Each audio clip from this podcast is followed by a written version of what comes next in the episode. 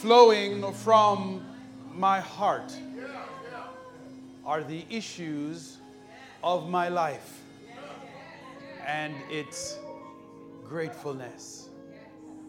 I am grateful for God. I am grateful for my wife and my family. I am grateful for my church. I am grateful for just all of you. I'm thankful that my mother is here today, and I'm just grateful.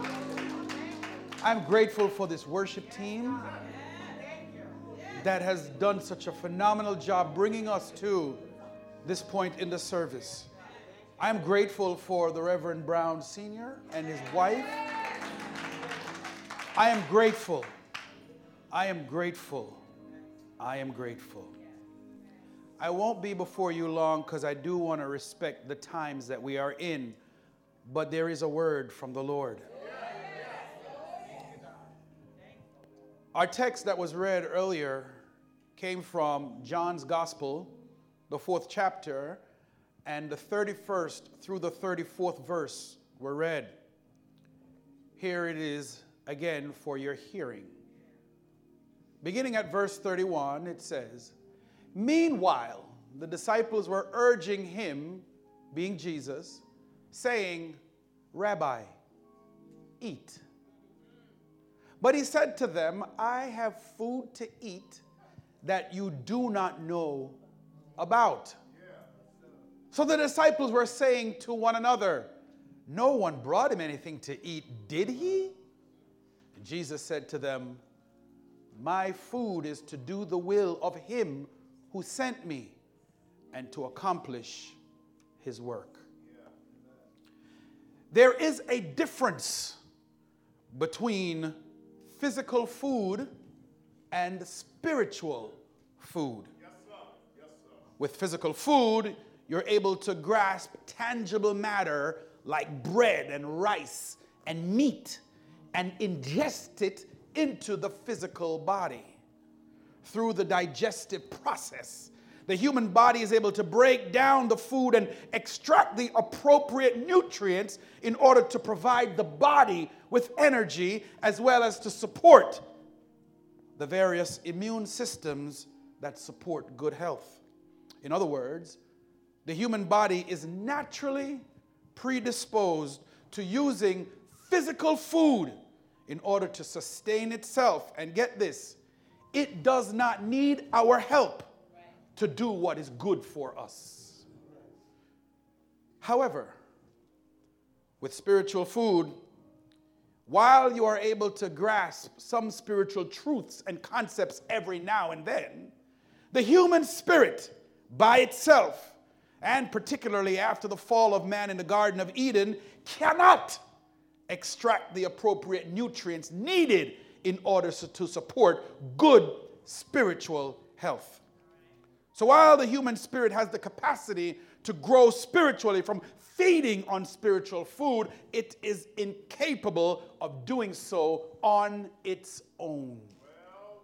We see this clearly where the Apostle Paul tells us in his letter to the Corinthian church. Here's what the Apostle Paul said He says, The natural man receiveth not the things of the Spirit of God, for they are what? Foolishness unto him. Neither can he know them because they are spiritually discerned. In other words, Paul is letting us know that while we know how to appropriate physical food, you and I have a problem dealing with appropriating spiritual food. So today I want to talk about spiritual discernment and how no matter how you try to think and reason out the mystery of the things of God, there are just some things that only God can do. And therefore, I have titled this message quite simply Food for Thought. Let us pray.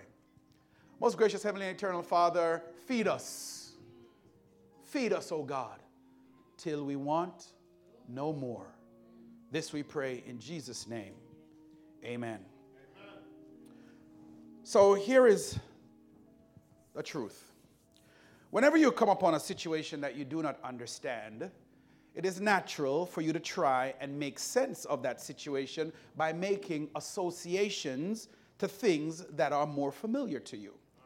For example, if you're trying to describe snow and you've never seen snow before, you will probably describe it saying that it looks like powder. This kind of association we call a metaphor.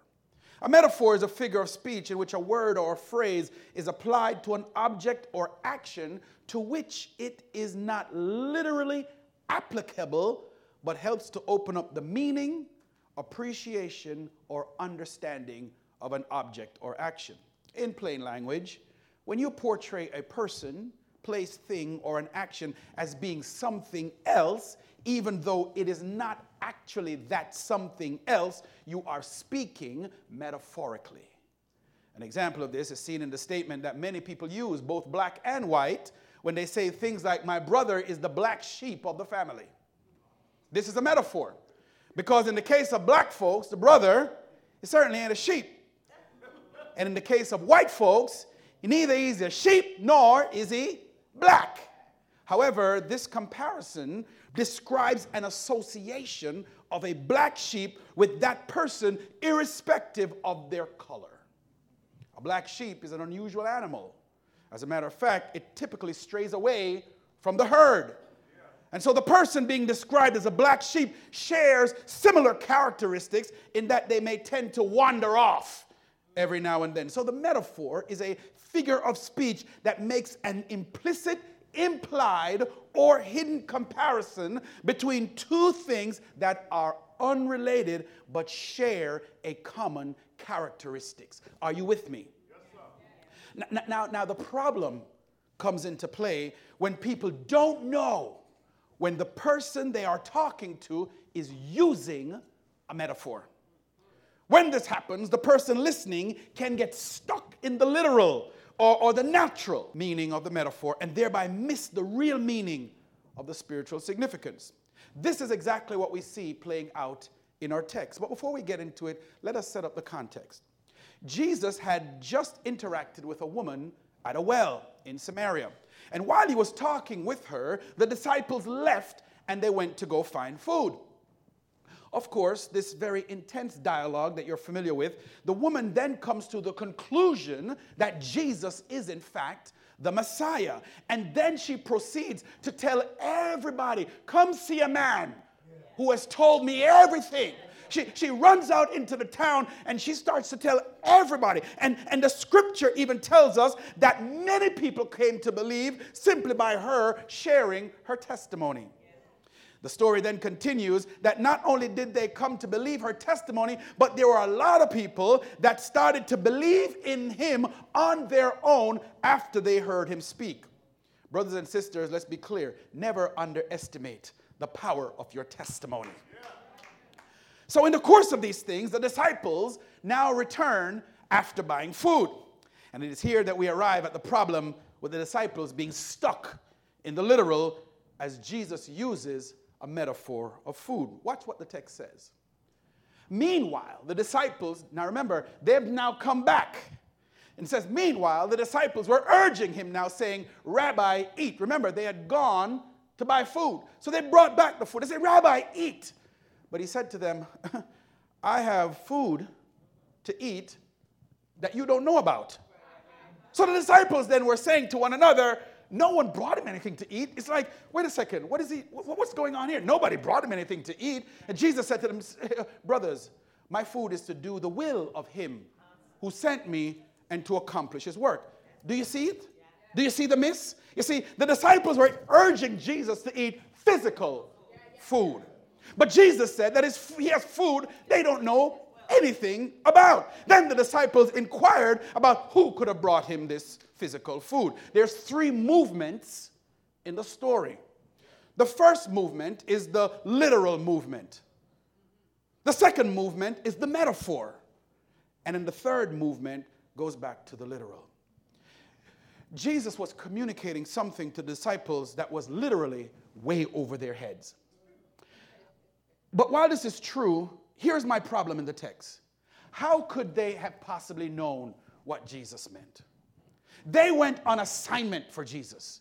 They came back with the food for Jesus and say, Jesus, here is the food, eat the food. And Jesus then says to them, I have food that you don't know anything about. How on earth are they going to know what Jesus is talking about? How is it that they're going to know that he doesn't mean food, that physical food, but he means spiritual food? There is nothing in the text that will tell you or me that they should know that. So I'm struggling with Jesus. Jesus, they can't know that. And why are you chastising and beating up on these disciples? They only did what you asked them to do. But you see, while they could not have known, instead of acknowledging their ignorance, they went straight to making an assumption and using their own sense of association to try and interpret and understand what was happening. I think you miss it. The truth is, there is no way for the disciples to know what Jesus was talking about. But the moment Jesus says, I have food to eat that you know nothing about, their immediate response, which they did, was to do what? To go and ask the disciples, What is he talking about? You, you, you, know, Jesus says, I have food you have nothing, you know nothing about. And their immediate response is starting to ask each other, did somebody bring him food? You, you, know, it's, it's, it's, it's, it's Holly saying to Jackie, did somebody bring him food? It's, you know, it's, it's, it's Yvette saying to, to, to Shaneth, did somebody bring him food? Wait a second. Wait a second here. Who gave him food? Their response was in error because what they should have done was not to make assumptions that they knew what he was talking about when he was right there in front of them. All they had to do was to say, Jesus, can you tell us more about this food you're talking about? Do you see the difference? You see, instead of saying, instead of staying in the moment with Jesus, they left the present and went directly to thinking and assuming that they already knew what he was talking about. That's the problem in the text.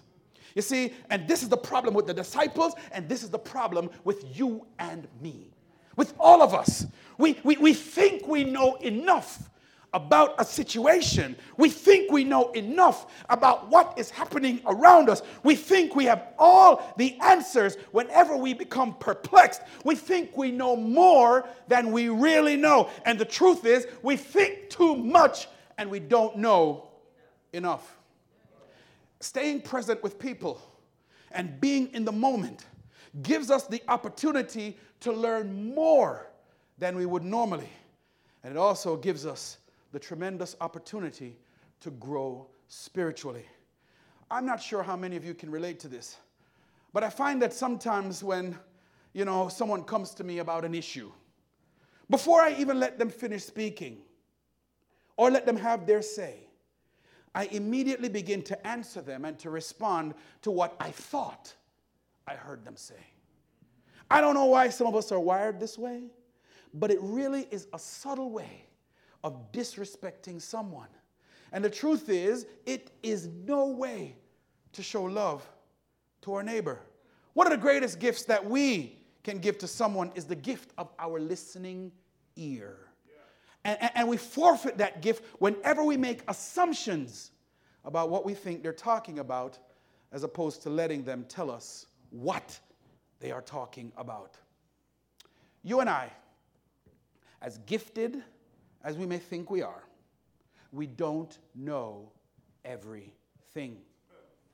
And the real food for thought that I want to bring to your attention today is simply this seek first to understand before seeking to be understood. That's my word for the church. Seek first to understand before seeking to be understood. The disciples, like you and me, they erred by thinking they already knew what Jesus meant when all they had to do was to ask him. Jesus was right there and he was willing. To tell them why. It says quite clearly in verse 34 My food is to do the will of him who sent me and to accomplish his work. So here's our challenge today as we think about all of the things happening around us, all of the, the, the, the, coronavirus scare, and all of the things that's going on in our world. We don't know enough to make any decisions about anything or even what is happening. There are people talking about was this man made by some group that's going to try to take out people for whatever whatever the reasons are that we're all thinking. We don't know but here's what we do know. We do know that God has a plan. No matter what it looks like. And our job is not to try to figure out the plan and act like we know it. Why? Because his he has food for us that we know nothing about and and, and oh by the way that, that food that food is to do the will of Him who sent us to accomplish His work. So, so, so we are worried about, listen, here, let me, let me, if I can make this plain. You are here because God has work for you to do. And until that work is done, there is not a virus, there is not a demon, there is not a spirit, there is not a government, there is not a preacher, teacher, whatever you want that can stop the things of God. So, so, so I want to be very clear. Yes, we're gonna go out and we're gonna get as much toilet paper you can find. You're gonna run around and you're gonna try to get as much of whatever. That's all good and well. But let us be clear uh, there is food for which other people know nothing about. Do you hear what I'm saying? There is a food that while the shelves may start to get a little empty, there is food. While, while, while you may be running out of supplies, there is food. While you may not have enough gas in your car, there is food. You see, there is food that people know nothing, absolutely nothing about. And that food is to do the will of my Father. So as long as you stay in the will of the Father, there is no weapon that is formed against you that's going to prosper. There is nothing that is ever going to come and interrupt God's good plan. There is nothing. So, brothers and sisters, food for thought, fear not. I have overcome the world. That's the word of the Lord. Fear not, for I have already overcome the world. We serve a God who understands, who sees, who knows. And believe me, brothers, believe me, sisters. listen, listen. I don't care what the president says, I don't care what the Congress says. I will listen and I will obey. I will be a good steward over what God has given to me. But my food, our food, your food is to do the will of Him who sent me.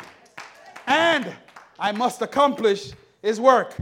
So, three points. Number one, here's our food for thought learn to listen to what people are saying before attempting to respond. Number two, don't make assumptions thinking that you already know what people mean and then you start to run your mouth. No, listen to what people are saying. Don't make assumptions. And if you are unclear, number three, ask for clarification if you're not sure what they mean. Now, these are all very basic things. But if we can cultivate the discipline that makes this second nature to all of us, then we will have better communications with each other and we will not miss the spiritual gift that God has given to us, right? So so so nothing is more important than doing the will of God for our lives. And and and and the problem is if you don't know what the will of God is for your life, ask him. Ask him and he will tell you. Don't be worried about what you don't understand because He will make it plain. He says, Seek me and you will find me. Ask and He will answer. Knock and the door will be open unto you. But you must come to Him believing in faith that He is who He says He is and that He is a rewarder of those that seek Him diligently. So, if there's any encouragement for you today on this day that we are all in uproar and unsure, feed on Him until you want no more. Amen? May God richly, richly bless you, my beloved. Amen.